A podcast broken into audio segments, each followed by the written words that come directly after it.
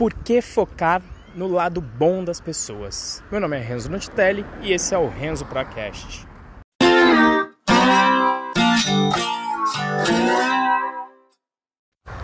Bom, esse episódio de número 44, eu diria que é até um complemento para o episódio anterior de número 43, onde eu falei de não permitir que ninguém defina as lutas que você quer lutar. Né? Uh, isso porque essa é uma tática, pelo menos que eu uso e tem me ajudado muito, que é focar sempre no que as pessoas têm de bom a oferecer. E se você for pensar em termos de comunidade, é também focar nos pontos em comum e com, com os quais todos concordam. São as coisas mais simples, né? Então, por exemplo, num evento de tecnologia, como eu mencionei no, no episódio anterior, o normal é que as pessoas concordem que estão ali para falar de tecnologia. Então, é, o que eu procuro fazer quando eu sei, eu falei, quando eu defino os objetivos, quando eu vou participar de um evento, de uma comunidade, eu faço isso também no nível do indivíduo. Focar no que, em coisas de similaridade ou que a gente tem também a acrescentar um ao outro, mesmo com, com uma visão distinta. E tentar não focar na parte ruim, ou pelo menos a parte ruim que você considera ruim para você, obviamente, né? num conceito de julgamento de valor totalmente pessoal. Então, um exemplo clássico para mim é que uh, o viés político das, de muitas pessoas que participam na Python Brasil, pode ser que eu até esteja errado e não seja a maioria, mas é um viés de esquerda que não é o meu viés. Eu não, não me considero nem de esquerda nem de direita, me considero tendendo a ser mais libertário. Eu acho que tanto as pessoas de esquerda quanto de direita defendem a liberdade parcialmente. Né? Então a turma de esquerda defende liberdade em costumes é, e, e, etc., mas não, não defende liberdade econômica. Enquanto os da direita, os pelo menos o que a gente vê no Brasil, os chamados liberais conservadores são a favor da liberdade em economia, mas não em, em costumes. Então é, é, é uma defesa parcial de liberdade. Mas, é, e aí, pelo menos na Python Brasil, o que eu enxergo, pelo menos não de forma estatística, é que a turma de esquerda é, eu acho que é maioria, se não for maioria, ao menos é a maioria dos barulhentos da galera que posta em rede social sobre política, etc. E para mim isso não é, é irrelevante. Discussão política, para mim, acho que a solução está aqui no indivíduo é, de tomar as suas ações para fazer do mundo melhor. Política, política só está ali para atrapalhar, na minha opinião. Tá? É, é, aliás, e se não atrapalhar, para mim já é o suficiente. Não precisa querer ajudar em nada, porque quando tenta ajudar, para mim só faz besteira. Mas, é, independente disso, é, e essa é uma posição firme que eu não, não vejo mudando, assim como eu entendo a posição da pessoa que é esquerdista ou direitista ou whatever de mudar. Então, quando eu vou no evento, eu não vou focar na parte política ou, como eu mencionei no episódio anterior, nas lutas de minorias ou, ou classes é, não privilegiadas. Eu não vou lutar por isso e não vou ficar discutindo com as pessoas sobre isso. Prefiro focar no que tem de bom. E eu tenho vários amigos assim que, se for ver no espectro político, a gente não deveria se dar bem e a gente se dá. Por quê? Em parte, não sei se a outra pessoa pensa dessa forma, mas para mim acontece porque eu evito chegar num assunto em que não, não vai acrescentar nada em, nem para mim, nem para outra pessoa. Então, pessoas que, apesar de ter esse espectro político diferente, são excelentes engenheiros de software. E aí, o que, que eu vou lá trocar ideia? Sobre engenharia de software. Ou sobre outras ideias, porque, é, é, por exemplo, dentro de Python Brasil você tem um ambiente muito distinto. Então a pessoa não só fala de software, mas como às vezes tem ideias de exercício, hacking de bem-estar de vida, hacking de nutrição. Então eu vou discutir sobre essas outras coisas que eu estou interessado. Então eu passo a tentar medir a pessoa pelo, pelo que ela tem de bom. E por que isso? Para mim tem uma consequência óbvia, né? Existe aí uma pesquisa que o, a perda para o ser humano tem um impacto sentimental é, é, é, dez vezes mais poderoso que, um, que, que ganhar alguma coisa. Então, eu, se eu não me engano, na pesquisa era isso, né?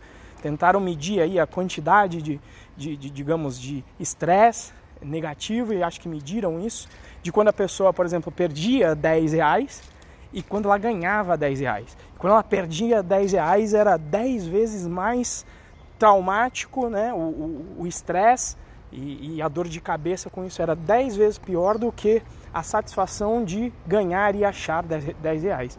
Eu acho que a gente pode ver muito isso. Veja que quando você fica satisfeito com, com o serviço, é mais raro uma pessoa dar uma opinião boa sobre o serviço.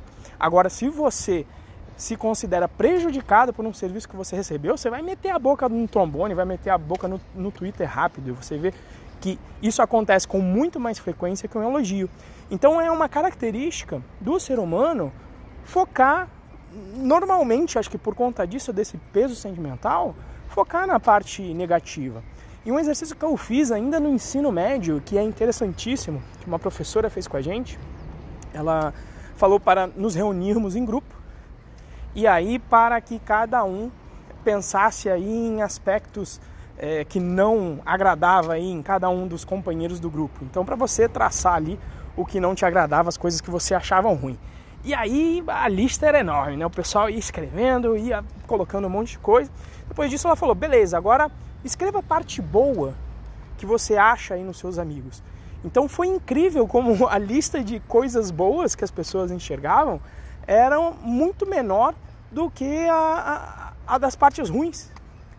E, e, aí vem o viés do ser humano, de focar na parte ruim. E se no fim do dia também você só se conectar com pessoas que você só, só consegue, você fica observando o lado ruim e dá muito valor para isso.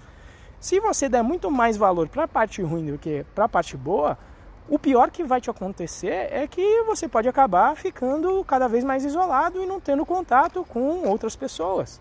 Né? E o ser humano ele é um, um ser social por natureza. Né? Tem até um stand-up muito bom, que se não me engano foi do Joe Rogan, que ele menciona. Né?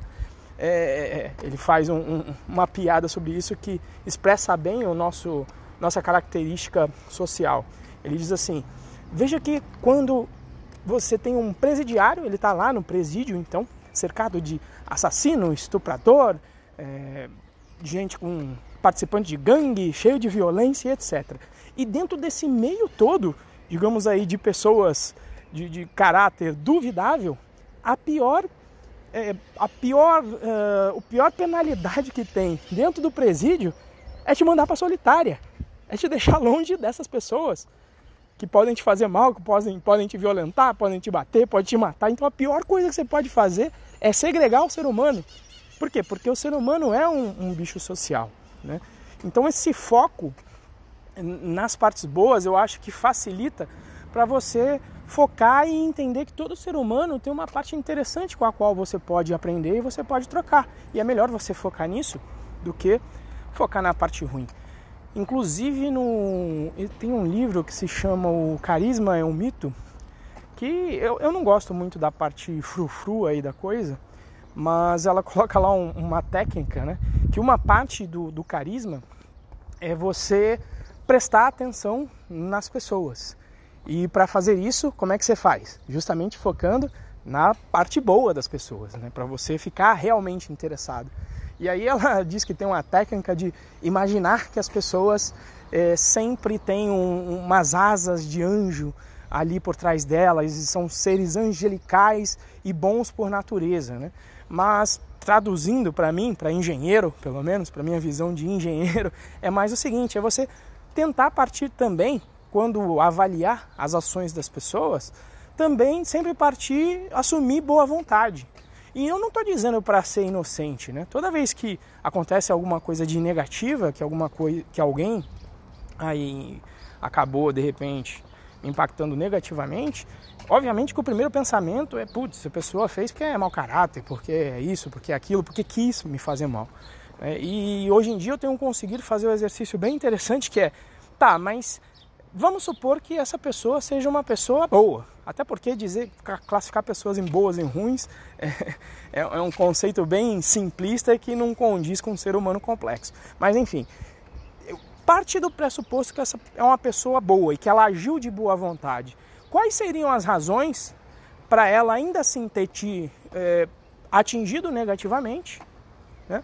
mas de repente, sem querer, ou não enxergou o mal que estava fazendo, ou então partir desse dessa boa vontade para quê?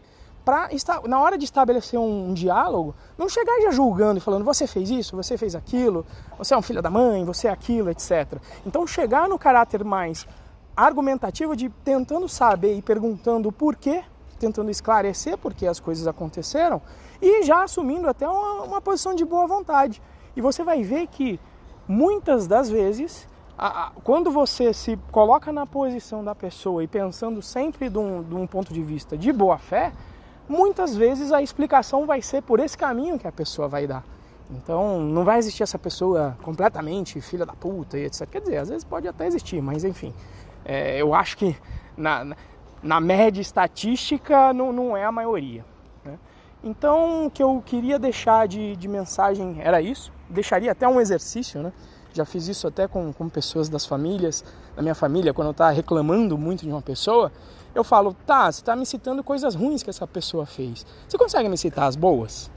É, então, assim, se você não conseguir citar as boas, aí beleza, acho que compensa cortar relacionamento se for o caso. Mas se você conseguir, então procura focar nisso. E aí, no máximo, você pode mitigar o que, as coisas que, que tem de ruim. Né? Então, uma vez eu ouvi, ah, a fulana, quando me dá carona, sempre, sempre me pede uma graninha. E eu, quando dou carona, não, não, não, eu, eu não cobro da pessoa. E aí eu coloco a pessoa, tirei da, da pativite e falei, olha, tá, mas pensa pelo lado bom, né? Toda vez que você precisa, a pessoa te leva, mesmo que esteja pagando. E nesse caso o Uber nem chegava lá. Então, assim, é, você pode enxergar isso como uma coisa boa e uma coisa ruim. Outra coisa, na hora que você deu carona, se ela te pede dinheiro quando ela está indo, te pede uma ajuda financeira para isso, nada te impede de você agir com reciprocidade e cobrar também. Né? Então, se você cobrar também, está mitigado aí a, a, parte ruim na sua relação. Então, acho que é uma questão de amadurecer e ser adulto e conseguir avaliar esse tipo de coisa, tá certo?